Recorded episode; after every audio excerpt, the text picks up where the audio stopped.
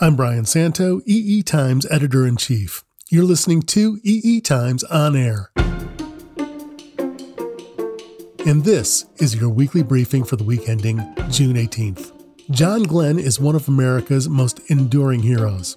He was a top aviator in two wars, a record setting test pilot, and a U.S. Senator. But the achievement that he will always be remembered for was that he was the first American to orbit the Earth. That's a distinction with qualifications. He was merely the third American in space, and he was only the third person to orbit the Earth.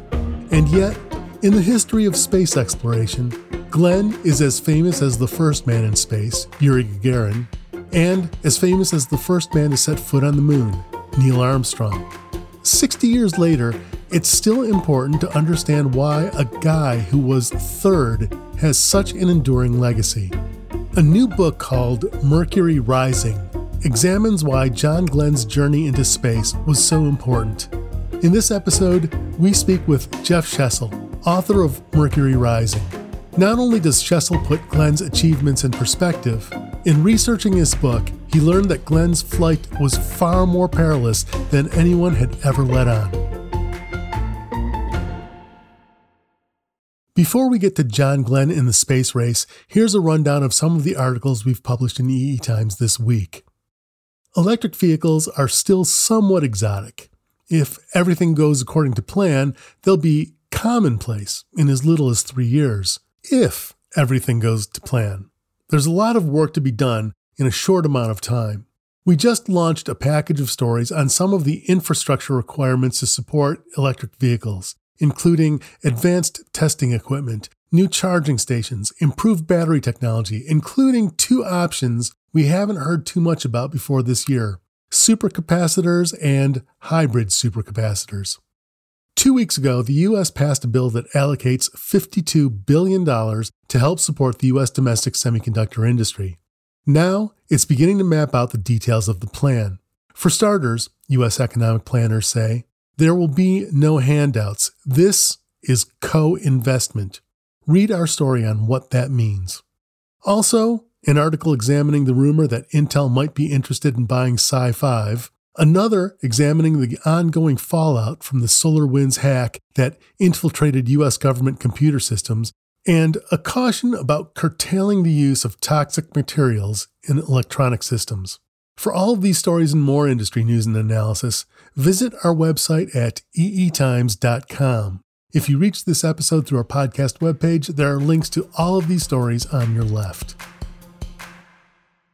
The Cold War was in full force in late 1957 when Soviet Russia snatched the attention of the entire world by launching the orbital satellite Sputnik 1. US President Dwight Eisenhower was not particularly interested in space exploration, but toward the end of his second term, the US nonetheless embarked on a program of launching scientific instruments into space. Now, that program was actually quite successful, though few people remember that today, largely because, even though the results may have been scientifically significant, they were unspectacular. Then, in 1959, the Soviets got to the moon first with a probe called Luna 2. Soviet Premier Nikita Khrushchev aggressively taunted the United States about the USSR's high profile achievements in space. At the time, the new National Aeronautics and Space Administration was already pretty far along with its Mercury program, a program to launch astronauts into space. But NASA had a problem. U.S. rockets kept failing, many of them spectacularly and ignominiously blowing up. In April of 1961, shortly after John F. Kennedy took office, the Soviets launched the first man into space. That was Gagarin. A month later, in May, the U.S. finally countered. NASA lobbed an astronaut, Alan Shepard, up into space.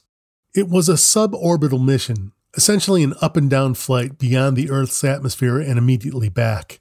In July, NASA launched another, similar suborbital flight, this one with Gus Grissom.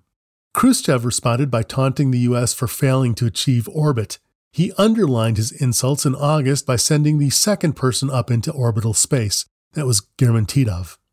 NASA wanted to respond. John Glenn was trained and ready for an orbital flight, but NASA rockets kept failing to work, and mission after mission after mission got scrubbed. It wasn't until February of 1962 that the U.S. got John Glenn into space, where he completed three orbits of the Earth in his capsule, called Friendship 7, before returning. John Glenn was nothing if not an incredibly ambitious man. He was one of the most decorated military pilots to come out of World War II and the Korean War. In 1957, he became a national hero as a test pilot by establishing a new transcontinental flight speed record. With his record of extraordinary accomplishments and a level of dedication that impressed even his fellow astronauts, he reasonably thought he had the best shot at becoming the first American in space. In his new book, Mercury Rising, author Jeff Shesol reports that heading into his flight, Glenn had been deeply disappointed that NASA made him second runner up to Shepard and Grissom. Furthermore, since Gagarin and Titov had already orbited the Earth, the ambitious Glenn knew he would never get a chance at being first at anything in space. And yet, Glenn was the one who ended up being the most famous astronaut. Why? That's what Shesol set out to determine. My fellow EE Times editor George Leopold is the author of a definitive biography of Mercury astronaut Gus Grissom. When George read Shesol's book, he told me, We have got to get this guy on the show. You will never believe what he found out about John Glenn's flight. Here's George leading our interview with Jeff Shesol. Welcome, Jeff Shesol. Um, you, you've said uh, in some of the interviews you've been doing, and you've been doing a lot of them, that uh, what you wanted to, uh, part of the reason to do the book on John Glenn was understand the significance of his flight, the flight of Friendship 7. I'm curious to know sort of how, how your understanding of the flight and its meaning evolved over the course of your research. Well, thanks, George. I I think that any of us who know about John Glenn and John Glenn's flight, which is many of us, maybe most of us, uh, understand that he was the first American to orbit the Earth. So that's significant in itself. It's good to be the first at something. And yet, as I thought about it, I, I, I, wanted to understand why that in itself was so significant. He was the first American to orbit the Earth, but by that point, two Russians had already done it. He was the first American to orbit the Earth, but not the first American in space. Two Americans, uh, as of course you know, Al Shepard and Gus Grissom had already traveled to space. And so why did Glenn's flight loom so large? I mean, why was it that if you look across the 1960s, really across all three programs, Mercury, Gemini, Apollo, that the biggest news of all of them, other than of course the moon landing, was was Glenn's. And on its face, it didn't seem to me that that what Glenn had done um, was as significant as all that. And so I wanted to understand why it looms so large in the popular imagination still 60 years later. And ultimately, I think it has to do with when it happened in the course of the space program and when it happened in the course of the Cold War. This had been a, an incredibly perilous period for the United States, a period in which the attention not only of all Americans, but across the free world was focused on whether the Americans were finally going to be able to do what the Russians had done for the first time almost a year earlier and get a human being into orbit. And if they couldn't, what did that mean? And so a lot was hanging on this flight. Right, right. And I, I think you've also said that uh, the success, the enormous success, and the huge response to the flight of Friendship 7 allowed Americans to believe again that that we could catch up, that what Kennedy had said the year before about reaching the moon by the end of the decade was now a reality, right?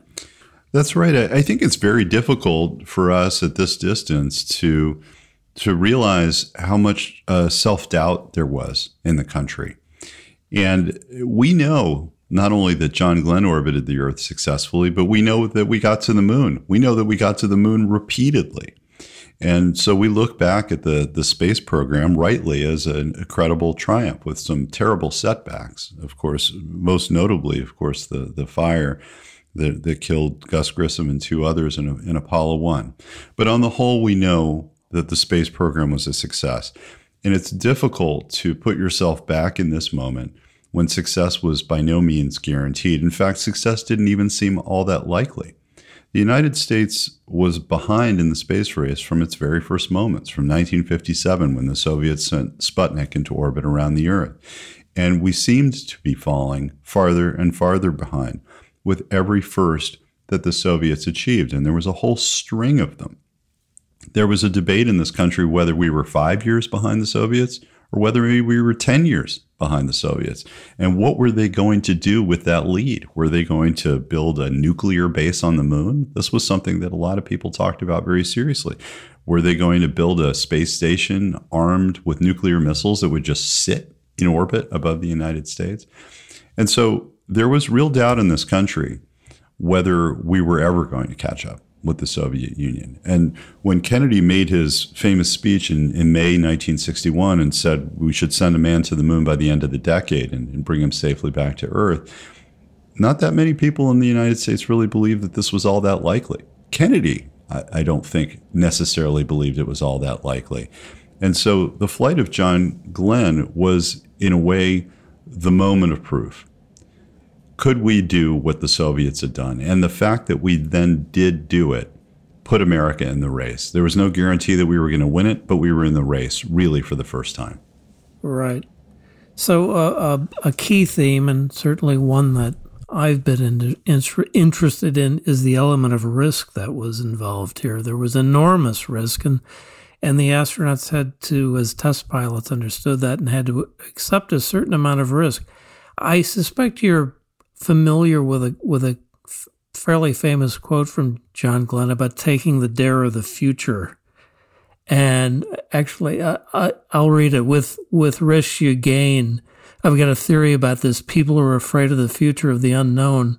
If a man faces up to it and takes the dare of the future, he, he can have some control over his destiny. And that's an exciting idea to me, better than wait, waiting with everybody else to see what's going to happen next. Well, that, that's a nice summary of his sort of his view of life, isn't it?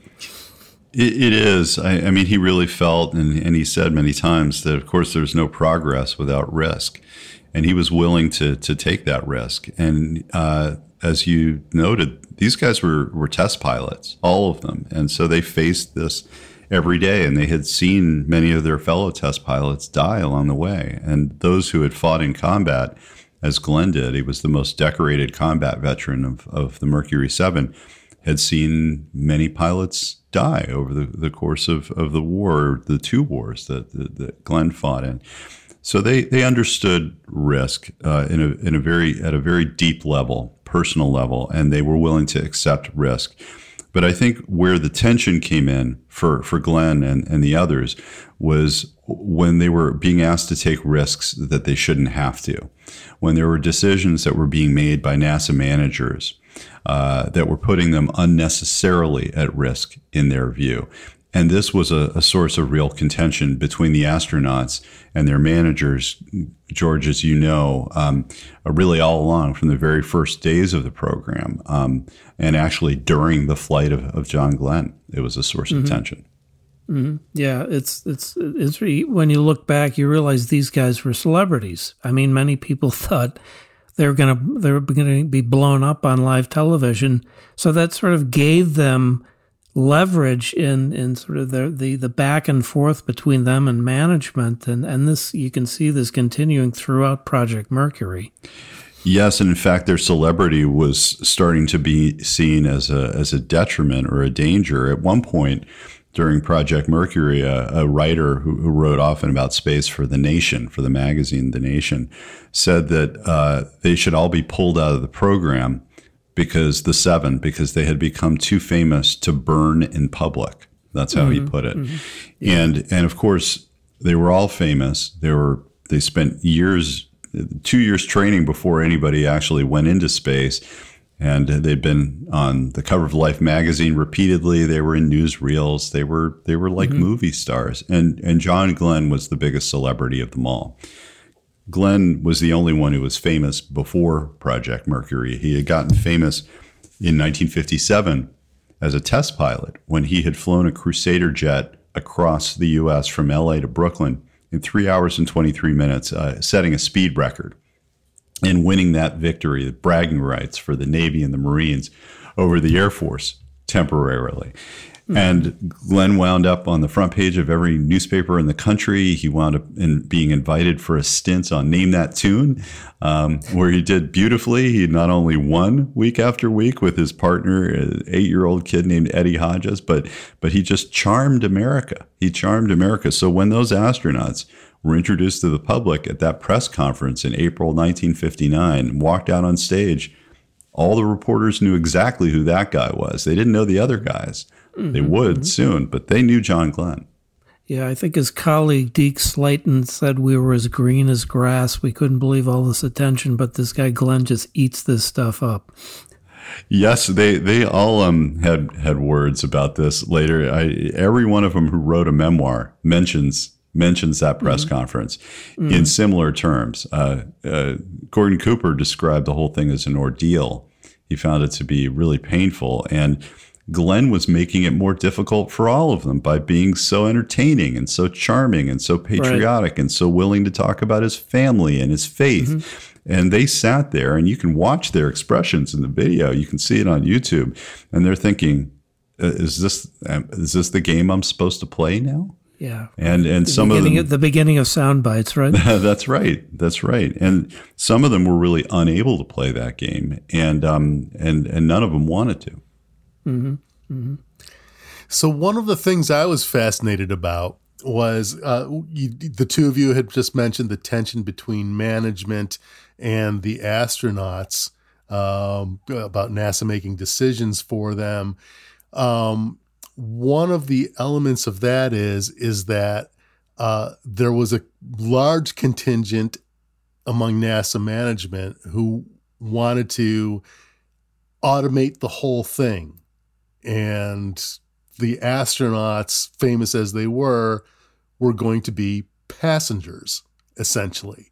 Um, you know, try to stay awake and, and don't touch anything.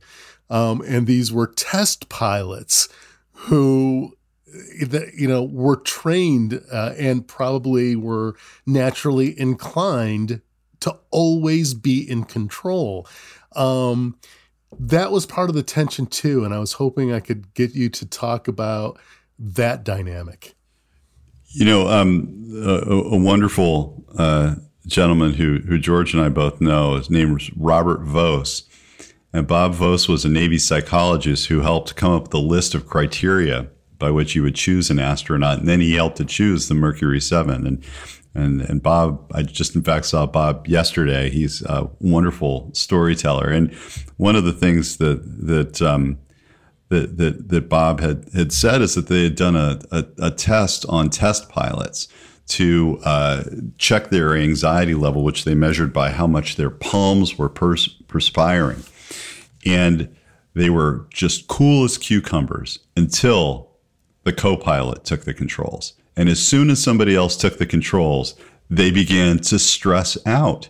They wanted to be in control. That was how they stayed calm. So you take guys like this and then you put them in a little can and you tell them they can't touch anything. And it is antithetical to their sense of self and also their sense of how they can uh, get back safely and fulfill the mission. And and I think that it's again this is one of those things that's difficult to to reconstruct, but it was it was fun to do so the sense of concern about what would happen to a human being when you sent them into space. The list of concerns in the 1950s was was longer than you can imagine. I mean, they thought that the G forces would crush their organs. They thought that the G forces would would cause them to black out, and they would be uh, incapable of doing anything in space. That it, that Something about the experience would cause their nerve endings to fire wildly and randomly, so they would be literally out of control. These were all the sorts of things that the physiologists uh, were, were, were considering as real dangers of, of spaceflight. And so some some of uh, the the uh, engineers and others and, and some of the physicians uh, had a had a had an idea in the late 1950s that if you're going to have to send a human being into space, you should sedate them before they go. You should shoot them up with sedatives so they were too out of it to do anything because they might freak out and flip the wrong switch and, uh, and, and, and bring themselves to an untimely end. And so these were the sorts of concerns that fed into what you described, Brian, which is this feeling that the only safe way to do this was on autopilot. And if decisions had to be made, they would be made on the ground and not by this vulnerable and possibly increasingly insane person who was up in this capsule more than a insanity was actually another fear that they had that they would go mad from the isolation of it. And Bob Voas also uh, notes that there was reliability testing, of course, on everything. And one element was the astronaut himself. He was part of a system. So they came to him and said, Bob, we want you to, you know, do an analysis of whether the astronaut itself uh, himself will fail in this case. So that yeah, that's right. Yeah, as test pilots, their role had been to take this experimental aircraft, whatever it is, and to push it to its limits. That expression that we know, pushing the envelope.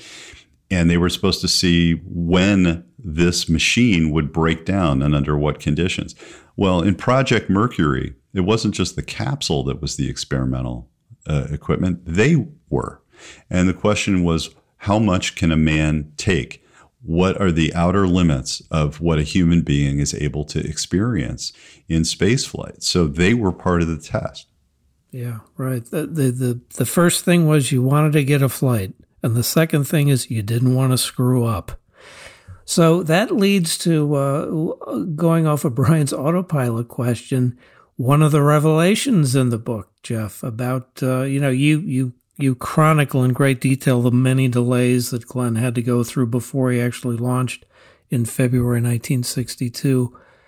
And then there's, of course, I think most of our uh, readers and listeners know about the uh, the the uh, heat shield problem, which you discuss as well. But there was something else that happened involving the autopilot and uh, Jeff has talked to the people who were actually there and had to inform John Glenn that he goofed.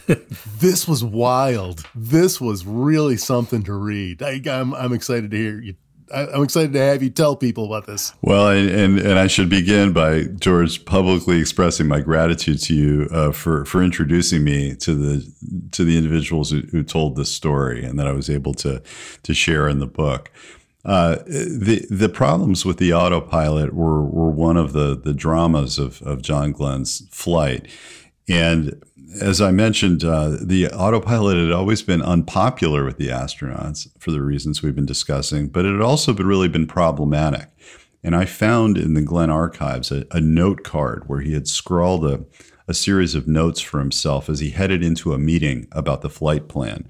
And a lot of this had to do with his complaints, his concerns about the autopilot. And he noted that there had been problems, it says problems on every flight. Uh, including the flight uh, of the of the chimpanzee ham. There had just been problems always with the it was called the automatic stabilization and control system, the ASCS. And it was one of the reasons, again, why Glenn and the other astronauts wanted to be able to fly this thing for themselves. And so here he is. He's in orbit. Um, fast forwarding a little bit, and at the end of his his first turn around the Earth, uh, the autopilot seems to be going awry, and the the capsule starts to. It seems like a car skating out of alignment, which caused the thrusters automatically to fire and to kick it back into into line, and then it would happen again, and the thrusters would kick in again, and it was wasting fuel. So Glenn took it over. He flew it manually under something that's called fly by wire. And uh, for the reasons discussed, on a certain level, Glenn didn't mind that so much. Um, uh, he had always wanted to fly it. But the problem gets worse and worse. Periodically, he puts it back on autopilot to see if it's working again. And, and it, it's just getting worse and worse over the course of the flight. And it's drifting more and more out of alignment. So it no longer becomes an option for him. Well, again, fast forwarding. Uh, on the ground, there were a couple of uh, uh, brilliant engineers, uh, a guy named Jerry Roberts and a guy named Bob Shep. And among other things, they had responsibility for the ASCS. So they were the experts on this system. And uh, after the flight, as NASA's trying to figure out what went wrong with the autopilot and how it can be fixed for the future, These are the guys who look into it and they have a hunch and they figure it out pretty quickly and they they they run some calculations and it all adds up. What it, it had to do with was the desire of the astronauts to face forward when they flew. You know, they were supposed to fly essentially going backwards with the blunt end of the capsule, the heat shield, facing forward in case there was some kind of emergency that required them to re-enter very quickly. They'd be better positioned that way. Um, but it's not as much fun, frankly, to face backwards. It's like imagine yourself sitting in a in a car on a family trip and facing out of the back window. They wanted to face forward. So the engineers made an allowance for this that they could they could essentially spin the capsule around and get a good look for a little while, and then they'd have to spin it back. But the the, the correction that was built into the capsule had always assumed that it was flying heat shield forward. And so they the engineers put in a little switch that they were supposed to flip when uh, to to flip to rearrange the the correction. This is not a technical way of putting it, and I, I recognize I'm talking to an audience of experts here, um, but it, it, was to compensate for the fact that the capsule was facing forward. Um, well, Glenn forgot to flip the switch, and it became clear again to these engineers that the drift directly corresponded with what would happen if you failed to flip, flip the switch. So it was it was human error. It was pilot error, and uh, they um, they drew straws. These two guys, which one was going to have to tell the national hero, the world's hero, John Glenn, that he had screwed up, and so Bob Shep drew the short straw. And uh, after the the celebration at Cape Canaveral, they pulled Glenn into a side room and they said, uh, you know, John, we've been running the numbers on this and we think we've figured figured this out. Can we can we show something to you? And he said, sure. And so Bob begins to explain uh, what they found, and the sentence hasn't even left his mouth when Glenn realizes exactly where this is going, and he says, "Oh crap." I forgot to flip the switch, didn't I? Or, or words to that effect. words to that effect. um, maybe some other four-letter word, and uh, and so they they had a good laugh about it, and and you know, decades later, uh, Jerry and, and, and Bob really appreciated the humility uh, of Glenn in that moment. Um, he had no trouble admitting. Uh, that it was him. Although I will say that then uh, NASA went to work in protecting Glenn, and they never called him out on this. Uh, there was a, a, report that was written, many reports written about the mission and what could be learned from it. And it is extremely, exquisitely vague on this question of what went wrong with the autopilot. And it says, in almost in passing, better pilot training may address this in the future, and uh, never clarifies why that would be the case. Human error, as in your memorable phrase, the everyman Superman, right, Jeff? That's right. That's right. This would be the uh, everyman side of it, I guess. Maybe not the Superman side. Right. I thought the other important insight in your book is that this tremendous response to Glenn's flight sort of illustrates what you argue is uh, the American public's desire to be seen by the rest of the world in the image of John Glenn hardworking, resourceful, patriotic. I mean, that, that was, that to me was a key insight in the book. Well, thanks, George. I, I think one of the things that, that, um, that really stood out for me, stands out for me about John Glenn is that he represented at the same time what people saw as the best of the American past and also America's future. He represented these small town traditional values that for many, you know, especially white middle class Americans were an idealized kind of America. That was really who he was. And, and they could tell, and they had been watching him for years, that, that this was the authentic uh, John Glenn. Uh, this fidelity to, to family, this deep uh, religious faith. And um, the, all of the values associated with a tiny little town like New Concord, Ohio. Um, and yet, at the same time, he couldn't be written off as a product of the past because this is the guy in the silver spacesuit who's orbiting the Earth. And uh, he was one of the, the, the handful of individuals, where I guess there were seven of them, who were speeding America literally toward this future that was almost impossible to imagine. It was so fantastical. And so Glenn, in, in all of these ways, and also his military service had a lot to do with it. Um, his humility had a lot to do with it. He, he seemed to represent the best of America. So it wasn't just that America was now in the space race for real. That was a big part of it. But it was that um, you know, it's that cliche. It couldn't happen to a better guy. I mean, you know, this this this is this is exactly who most Americans wanted representing them before the eyes of the world, and it really was before the eyes of the world. The, the world was watching with acute interest. The world was cheering, and after the flight, when uh, USIA, the U.S. Information Agency, sent the capsule on a tour of the world.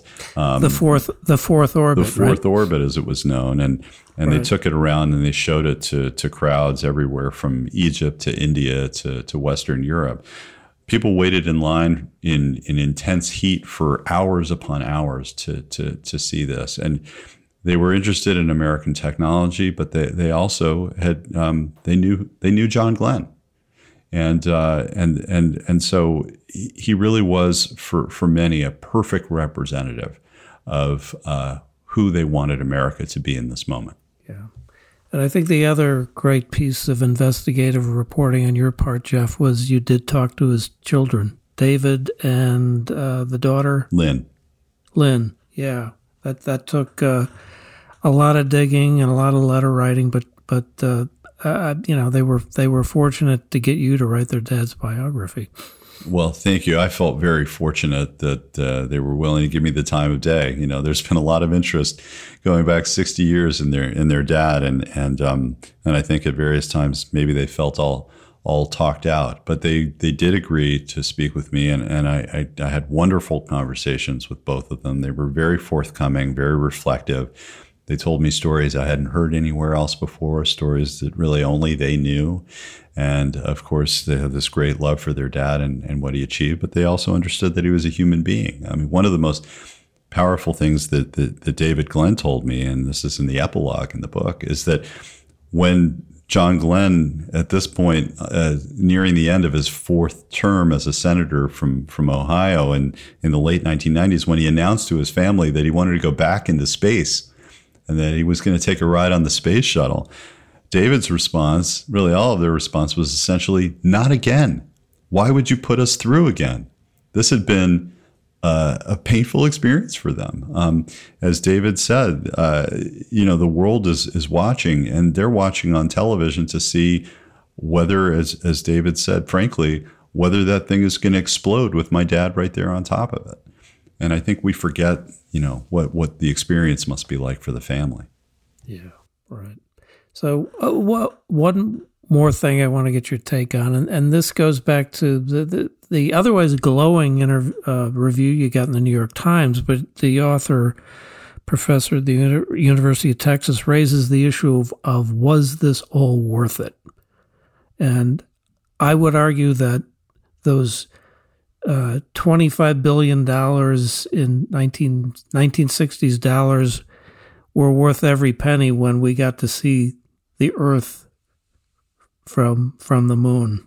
That was the key thing. That was uh, to me that was the big payoff. What do you think? Well, I, I, I certainly I not only think it was worth it um, uh, in terms of the human experience on this planet and, and above it, but I also think that there really, on a certain level, there was no choice, which Kennedy recognized. Eisenhower inched up to accepting uh, his own lack of, of uh, options uh, and, and had to embrace a more robust effort in space than he wanted to. And the same thing happened for Kennedy, that this national commitment was a recognition of what space symbolized to, to all the world. And uh, as Kennedy said during the campaign in 1960, to be second in space is to be second in the eyes of the world in science and technology, and in military power, and in the struggle between freedom and totalitarianism. So there was no opting out. And if you're going to opt in, you've got to try to win. So on a certain level, there was no there was no abdicating responsibility here, and uh, and I think that it, it is difficult then to quantify the the value of that in billions of dollars. And and rightly, I think a lot of Americans then and a lot of Americans since have said essentially, well, that's exciting and everything, but what did we get for all these billions of dollars? And you can point to Teflon and other things, and you know that may or may not be exciting to people. Um, but of course, it was larger than that, and um, it, it, was not just a, a battle for for prestige um, but a battle for credibility in the world. And a lot depends on U.S. credibility in the world. I wanted to look forward because what I read in your book seems to be getting recapitulated today a little bit. Um, you know, we talk at the time there was talk about, well, why put any living thing up in up in space? Why why manned exploration as opposed to sending up instruments that could do the job as well or better? Um, I think you explained at the time that Khrushchev, in particular, of all the characters in your book, seemed to be so very keenly aware of the public relations value of what was going on. And, and others began to, to come around to that. And then today we see, you know, Elon Musk talking about colonizing Mars and and other people just saying there's no point to that. What's what's what's the point of actually putting people on Mars? It seems to be the same argument playing out again uh, to me. And I'm wondering, do you feel the same way? And and and what's your perspective on that? It has always been easier to get people interested in and excited about human spaceflight than it has about all of the other things that we can do without human beings in, in space. I mean, it's pretty exciting to watch this this helicopter ingenuity do what it's doing on Mars, and that's great. But imagine a helicopter with a pilot in it on Mars, and I, and I think you you see the difference. And so, is there an element of public relations in this? Absolutely. When you look at someone like uh, Elon Musk and Jeff Bezos is going to send himself into space next month, uh, there's a public relations uh, aspect uh, to that as well. And and yet, I, I think that human spaceflight is uh, it's it's irresistible ultimately. It defies the the need for a clear rationale. I'm not sure that there's any clearer rationale today for scientific reasons to send a human being all that distance to mars with all the difficulty and the expense and the danger that that entails than there was to, to send a human being to the moon in, in the 1960s. There may be less of a rationale. And yet it is going to be hard to resist the impulse that Mars is the next frontier. And if we can do it, we're going to do it and uh, you're going to have billionaires like Elon Musk or Jeff Bezos or, the, or Richard Branson or the next billionaires in line who are going to drive this forward over the next the next decades because they can. And you know, it's it's Kennedy's speech at Rice in 1962. We do these things because not because they're easy, but because they're hard. Um, you know, why do we climb? Why do we climb a mountain? Why does why does Rice play Texas? Um, and the, Kennedy Kennedy got it. Uh, that wasn't a speech he could have given earlier in his presidency, but by 1962, he was ready to put it in those terms. Yeah. What's over the next hill, right? So, Jeff Shesol's book is Mercury Rising John Glenn, John Kennedy, and the New Battleground of the Cold War. Uh, highly recommended. Um, Jeff, thank you. Appreciate your time. Best of luck with the book, and we will be anxious to read your next book. Thanks, George. Thanks, Brian. Appreciate being here. The lead interviewer in this segment was George Leopold. He's an EE Times editor and the author of Calculated Risk The Supersonic Life and Times of Gus Grissom, published by Purdue University Press. George and Jeff and I just discussed the differing opinions people have about manned spaceflight that go back to the very beginning of space exploration. NASA's latest program is called Artemis. In mythology, by the way, Artemis is Apollo's sister. In the last 10 years, several unmanned probes have been sent to the moon from the US, Japan, Europe, China, India, and Israel. The Artemis program aims to return to the moon with the first manned missions since the Apollo program that ended in the 1970s. The first Artemis test flight will be flown by a crash test dummy. That concludes this week's episode of the Weekly Briefing. Thank you for listening. This podcast is available on all the major podcast platforms, but if you get to us via our website at eetimes.com slash podcasts, you'll find a transcript along with links to the stories we mentioned. The weekly briefing is produced by EE Times. It was engineered by Taylor Marvin and Greg McCrae at Coupe Studios. The segment producer was Katie Huss. I'm Brian Santo. See you next week.